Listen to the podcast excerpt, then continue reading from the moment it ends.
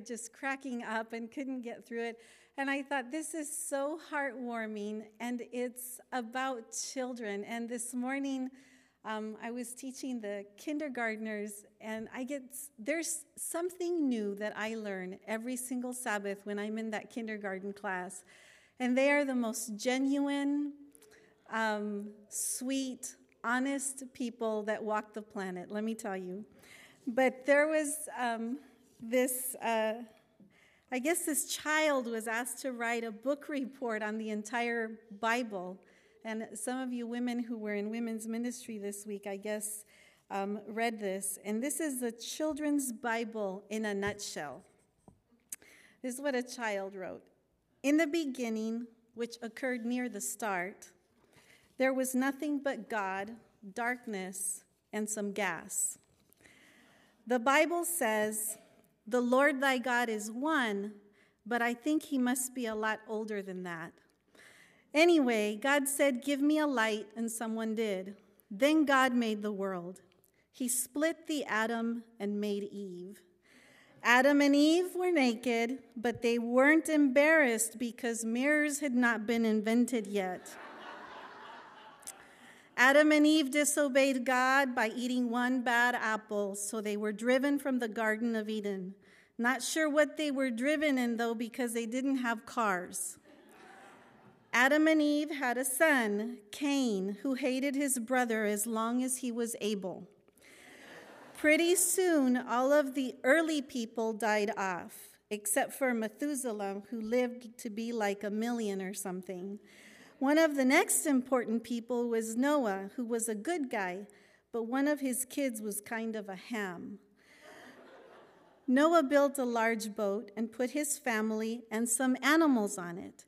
He asked some other people to join him, but they said they would have to take a rain check. After Noah came Abraham, Isaac, and Jacob. Jacob was more famous than his brother Esau because Esau sold Jacob his birthmark in exchange for some pot roast. Jacob had a son named Joseph who wore a really loud sports coat. Another important Bible guy is Moses, whose real name was Charlton Heston. Moses led the Israelites out of Egypt and away from the evil Pharaoh after God sent 10 plagues on Pharaoh's people. These plagues included frogs, mice, lice, bowls, and no cable. God fed the Israelites every day with manicotti. Then he gave him his top 10 commandments. These include don't lie, cheat, smoke, dance, or covet your neighbor's stuff. Oh, yeah, I just thought of one more humor thy father and thy mother. one of Moses' best helpers was Joshua, who was the first Bible guy to use spies. Joshua fought the Battle of Jericho, and the fence fell over on the town. After Joshua came David. He got to be king by killing a giant with a slingshot. He had a son named Solomon who had about 300 wives and 500 porcupines. My teacher says he was wise, but that doesn't sound really wise to me. After Solomon, there were a bunch of major league prophets. One of these was Jonah, who was swallowed by a big whale and then barfed up on the shore. there were also some minor league prophets, but I guess we don't have to worry about them. After the Old Testament came the New Testament. Jesus is the star of the new. He was born in Bethlehem in a barn. I wish I'd been born in a barn too, because my mom is always saying to me, Close the door. Were you born in a barn? It would be nice to say. As a matter of fact, I was. And during his life, Jesus had many arguments with sinners like Pharisees and Democrats. Jesus also had 12 possums. The worst was Judas asparagus. Judas was so evil that they named a terrible vegetable after him. Jesus was a great man. He healed many leopards and even preached to some Germans on the Mount. But the Democrats and all those guys put Jesus on trial before Pontius the Pilate. Pilate didn't stick up for Jesus, he just washed his hands instead. Anyways, Jesus died for our sins. Then he came back to life. He went up to heaven, but will be back at the end of the aluminum. His return is foretold in the book of Revolution. That was pretty funny. I was reading it and I just, I, I couldn't keep reading it. It was so cute. And it just reminded me that, you know, we're here on this earth for such a short time and you got to just enjoy. You got to enjoy our children. We have to enjoy each other and enjoy the fellowship that we have this morning. This is a special day because it is on a day like today that we affirm we recognize and we encourage and recognize the, the Christian women of our church. Today, we want to empower women in ministry. And today, we want to tell the women, the young ladies, and the little girls of this church you are special, you are important, you are of great value to this community of believers. You are needed, and you are passionately loved. Jesus loves you all so much more than you could ever imagine. Women's ministry is a full church department for the nurture and empowerment of women in all areas of ministry. The General Conference has been intentional in recognizing the role of women in ministry, in their churches, and in their local communities. In fact, the General Conference has a pretty neat um, mission statement, and I think it's up there. Yes, it is. And let me see. That's my sermon title, by the way. we'll get back to that. Cheer up on your feet, he's calling you. But this is the mission statement from the North American Division and the General Conference. The mission of the Women's Ministry Department of the North American Division of Seventh day Adventists is to model Jesus Christ through meaningful relationships and effective ministries. Here are the values and objectives to provide opportunities for women to deepen their faith and experience spiritual growth and renewal, elevate women as persons of worth, address the concerns of women, build networks among women, mentor young women, teens, and girls promote opportunities for wider service for women, and challenge Adventist women to use their talents and spiritual gifts for the glory of God in the home, in the church, and the community. This is a powerful statement that focuses on the unique role of women in their ministry to their church, to each other, and to the world. As I thought about the message for this morning, I was inspired by this statement, which is truly a statement of service, a statement of service written by women and for women. And I was surprised as I was reading my Bible in preparation for today to find in a story that we're very familiar with a powerful point that I had never picked up on and it's a very familiar story that I want to share with you today. I want to invite you to consider the heartwarming story of blind Bartimaeus as he receives his sight from Jesus. I know my husband has preached about this in the past, and I just saw a little bit of a different dimension in this story. Bartimaeus received his sight from Jesus, and this story is highlighted in three of the Gospels in Matthew, Mark, and Luke. And I tend to gravitate towards Mark. I really like what Mark does in his Gospel. And in particular, in this story, he adds a very unique and significant de- detail that we'll share later. But I also want to let you know that this story takes place not in Jericho, but in Jericho. And it's um, i did a little bit of research i thought okay where is this place you know where is it found and what is it like and i was surprised to discover that in jericho that Jericho was one of the most beautiful cities in the world. It was inhabited, it was the oldest inhabited place in the world. History tells us that this was a beautiful city. In fact, it's described in the Hebrew Bible as the city of palm trees.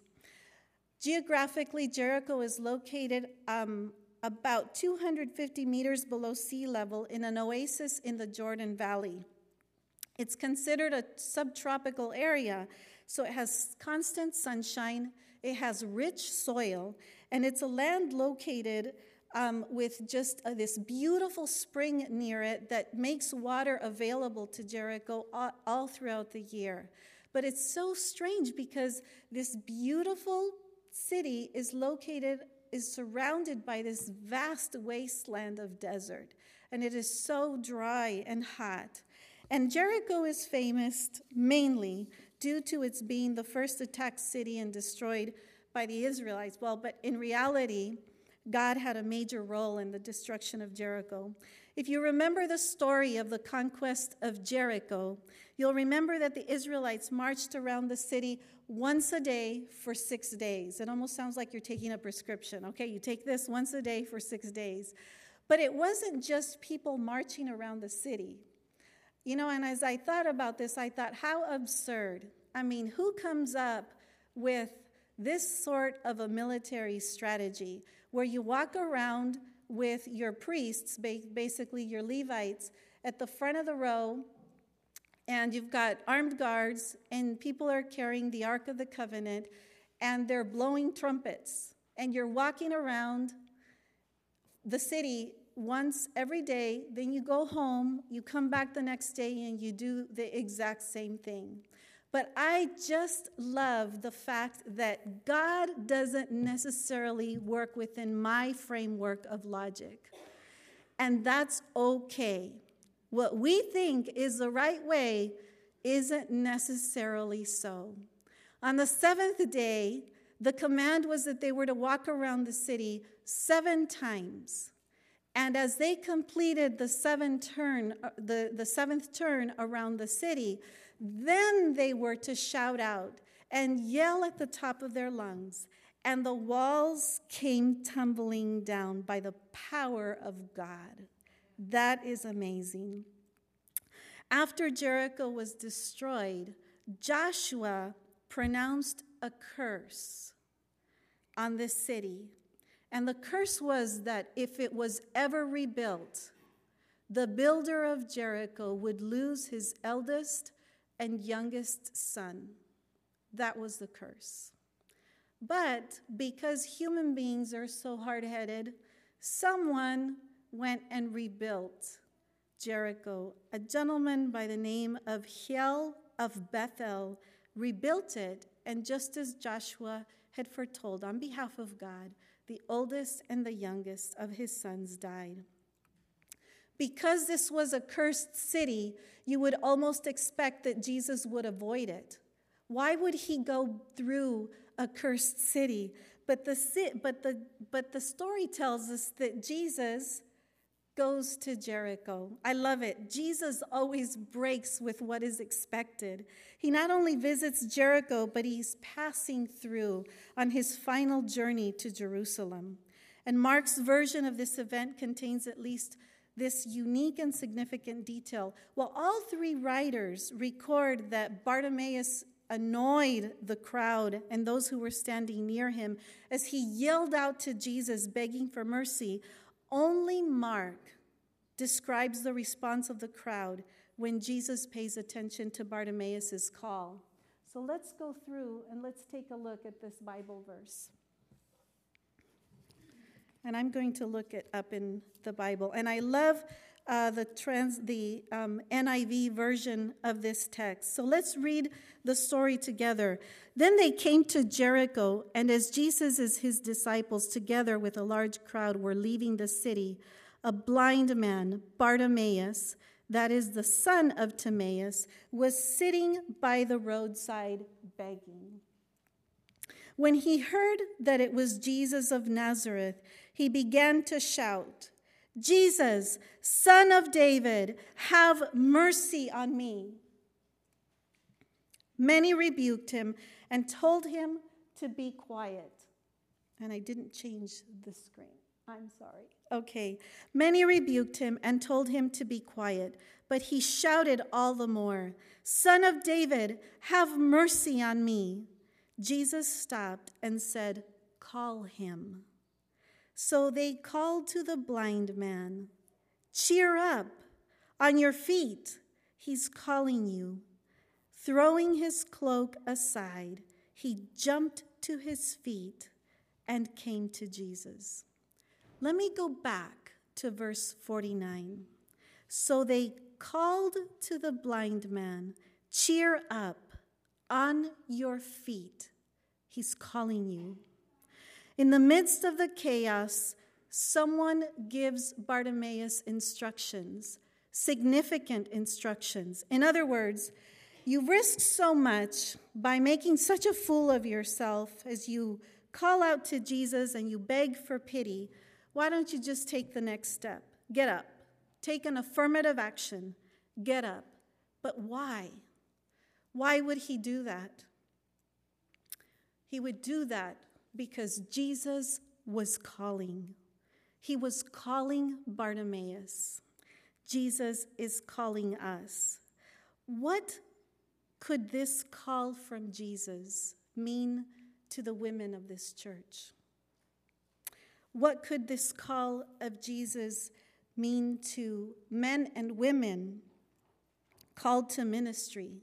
Because you know, that's exactly what we are. We are called to ministry. We are commissioned to proclaim the good news and the love of Jesus Christ. You know, the Greek word, it's interesting here, they say, cheer up on your feet. The Greek word is tharsio, which translated here as cheer up can mean be of good courage. So you can stick that in there. Instead of cheer up, you can say, be of good courage, or you can say, fear not. Another translation would be, feel confident. Additionally, a translation could be uh, read as to be firm or resolute in the face of danger or adverse circumstances, to not be afraid. These meanings provide awesome counsel for all of us for all of us who are called by Jesus to ministry. So we need to cheer up. Also, earlier in this chapter, Mark describes Jesus as eagerly welcoming the children for a blessing. He wants the children to come to him. It's his form of calling the children to him. And at the same time, he has to rebuke his disciples because they were in disagreement about letting the children come to him. But Jesus says in verse 14 of Mark, he says, Let the children come to me. Jesus was similarly welcoming with Bartimaeus, as he calls him. At the same time, in the same chapter, in verses 22 and 21 and 22, a wealthy man approached Jesus on his knees, and Jesus called him, just as he called Bartimaeus. And he, the man, he called the man to follow him. And the Bible says that the man's face fell. I don't know if I included this in this. Oh, I didn't. Those are my children. I'll share with you later. Jesus called him to follow him, but the, the, the, NIV version says that his face fell. Other, another translation read, he lost face. This man had trouble giving. He had trouble with the whole concept of hearing the call. He had trouble with the whole idea of following Jesus. He just couldn't give. He couldn't give away his wealth. This unnamed rich man stands in stark contrast to this poor beggar, Bartimaeus, who, when Jesus called him, he threw off possibly his only belonging, his coat, and he threw it down to follow Jesus. See, back in those days, it was um, obvious that if you had a disability, you had to be a beggar or you were very poor because it was considered a curse or the result of your sins or the sins of your relatives, of people from your, from your family. In short, it appears that much of Mark 10 centers around the call of Jesus to individuals. Nestled into this context is an amazing story of vision and hope. It's not only about healing. Yes, Bartimaeus received his sight, and that's an awesome thing. But it's also about responding to Jesus' call, to responding to the invitation of God to become more than what we are, to become more than you can ever imagine. It's about getting on your feet it's about standing up. It's about rolling up your sleeves and answering to Christ and saying, What do you want me to do? And where do you want me to go? And I will go. Where do you want me to serve? See, God believes in you. Really, God believes in you. He believes in your abilities. He's ready and willing to equip you for his service. What does the call of Jesus look like and sound like to you? What does it mean to you today? What does the call of Jesus look like and feel like for me, for my family? It's with a flood of emotion, really, that I look back to how my husband and I were called to this ministry. See, Dante was convicted by God that God was calling him and something needed to be done. In 1994, we were on our way to Rwanda in Africa as missionaries. We had accepted a call from the General Conference to work in a small rural hospital in Rwanda. The name of the hospital was the Mugonero Adventist Hospital. And it was early in 94 as we were preparing to leave. The idea was for us to leave here and spend about a month in Belgium and then head to Rwanda. But our call was canceled. We got notification that the Hutus and the Tutsis were at war. Civil war had broken out in Rwanda, and our call was canceled. We followed the news very closely because we knew the um, husband and wife physician couple who were working there, and we were worried about them. They were able to escape um, on a French caravan some of the employees who chose to stay, some were killed, and others escaped. To say the least, we, we were definitely disappointed and saddened by the whole situation, but there was a fire that kept burning within. We knew that God wanted us to do something and to serve somewhere. And shortly after that, uh, Dante, along with some um, friends from church who had been working in youth ministry decided that, okay, maybe God is calling us to the ministry in a different way. And so he went and checked out Montemorelos University. He was there for a week and came home excited. And he says, I know that God is calling me to the ministry. And let me tell you what that looked like for me. I had a baby. I had Daniel. He, he was a newborn. And I was a little worried. I had a job, we had a house, we had our things, we had this and we had that. And I had issues. And he was ready to go, and I was not. And he was very patient with me. And one day I sat with my dad and I was talking to him about this. And he said to me, When God calls, you don't say no. And that is all I needed and it kept ringing in my head that when God calls, you don't say no. In January of 1996, Jessica was three weeks old. Daniel was almost going to be two. We packed our belongings um, in storage. We sold our home and two cars and whatever we could fit in an old 86 Suburban. We took that and we headed to the University of Montemorelos. And I will tell you that that was the huge, the most, the biggest wake up call of my life. Because we arrived in Montemorelos to a house that, by all American standards, would be uninhabitable, but that's where we lived for the first three months that we were in Montemorelos. In my kitchen, I had a long counter and a sink and nothing else. There were no cupboards, there was nothing. And boy, I had many chats with God. And I thought, what am I doing here? Why are we here? Are you serious? Really? and um, to make matters worse, we arrived in January. By March, the middle of the second semester, the pastor from whom we were renting told us that he had received a call to go to Montemorelos and he needed his house back.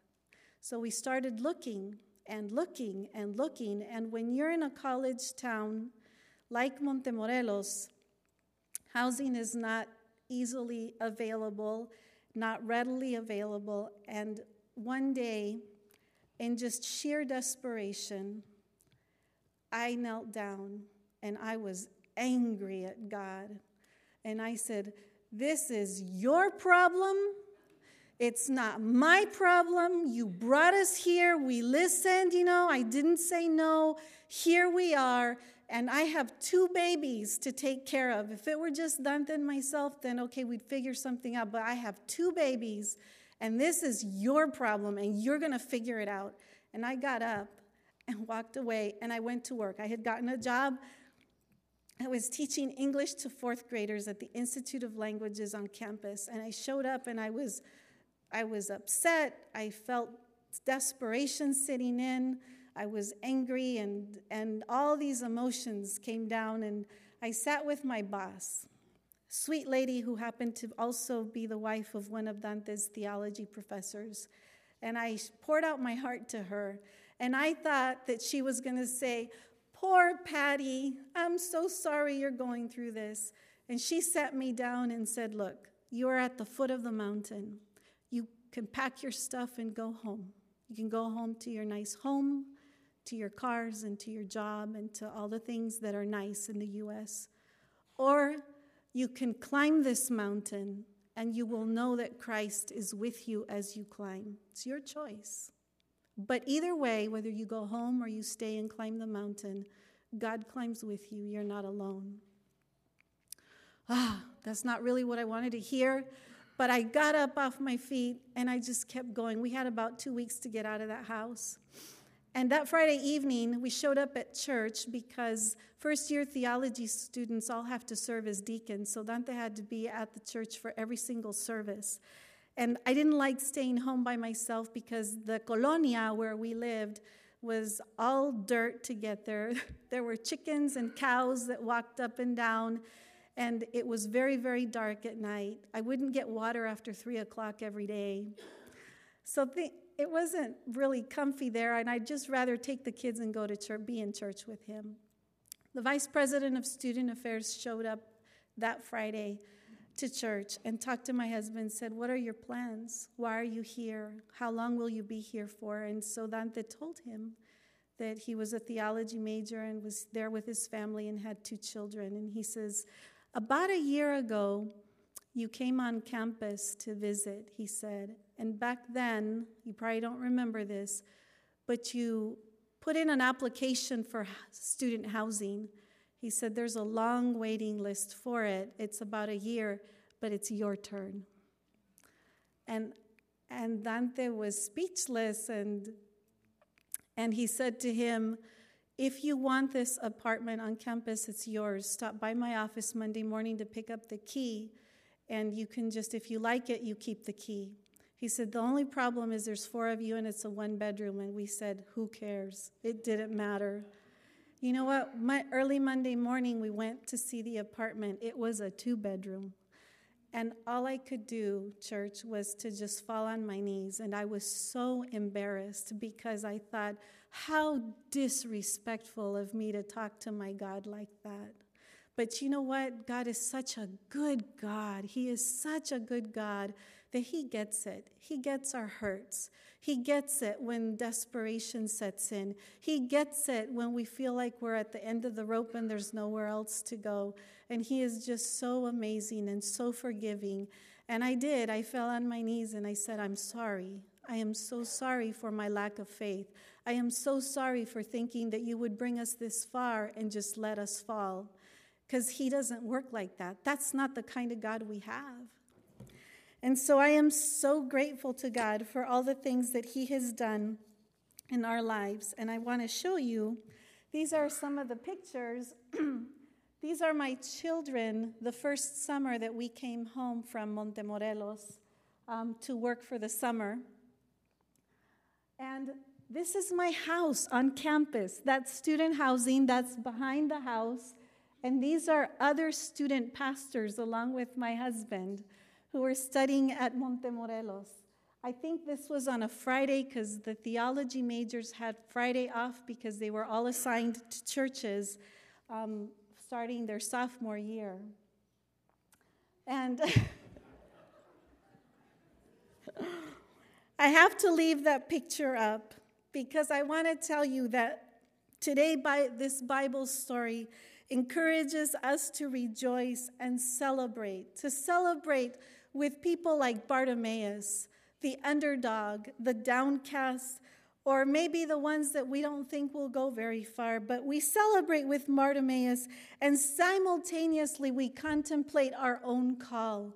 And I think about my call and what God wants us to do. We, I, I asked myself, can God truly use me? Can He work through me?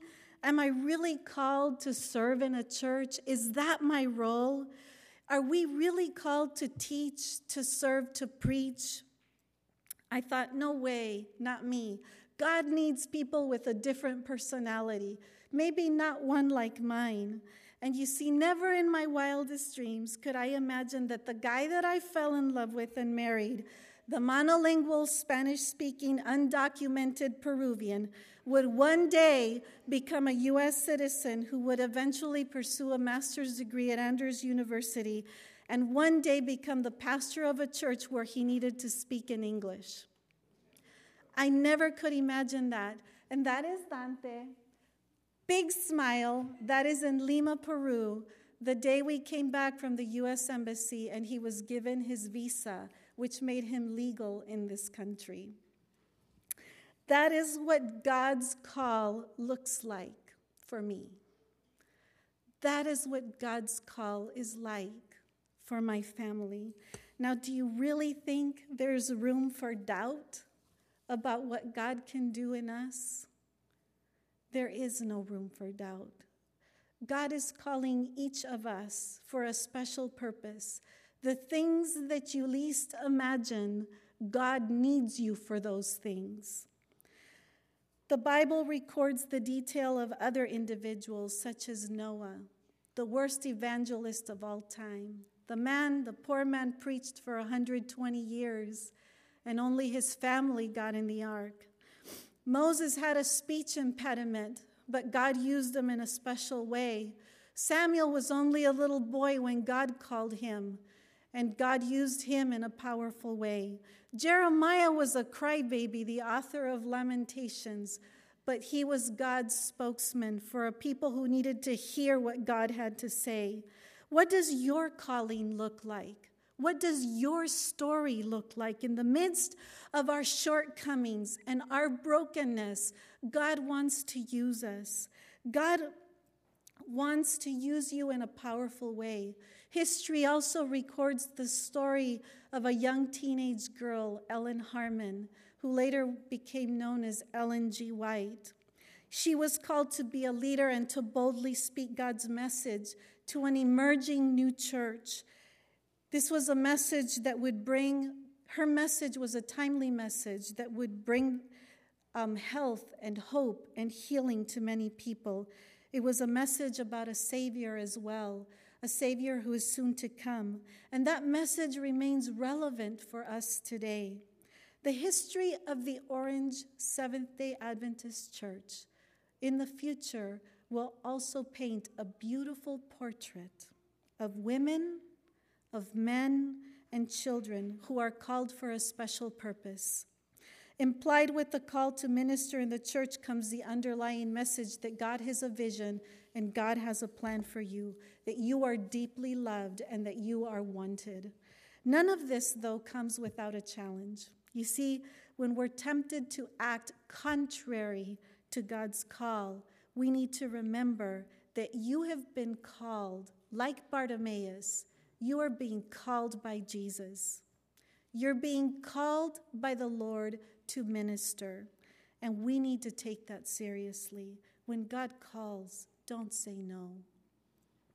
When tough times come in ministry, either if you're an elder or a deacon or teaching a Sabbath school in the kids' division or wherever you are, when tough times come, you need to remember that it's not about you. It's about the great controversy. A war, when a soldier is shot in war, he doesn't ask himself, What did I do or say to deserve it?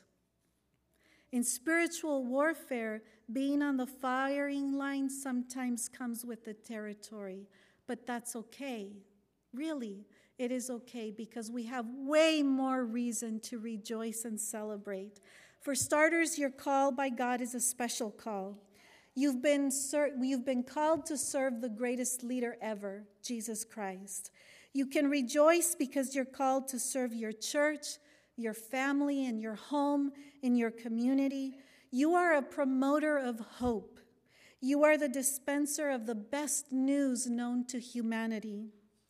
In a sense, you are providing water, like we heard about this morning living water to the thirsty.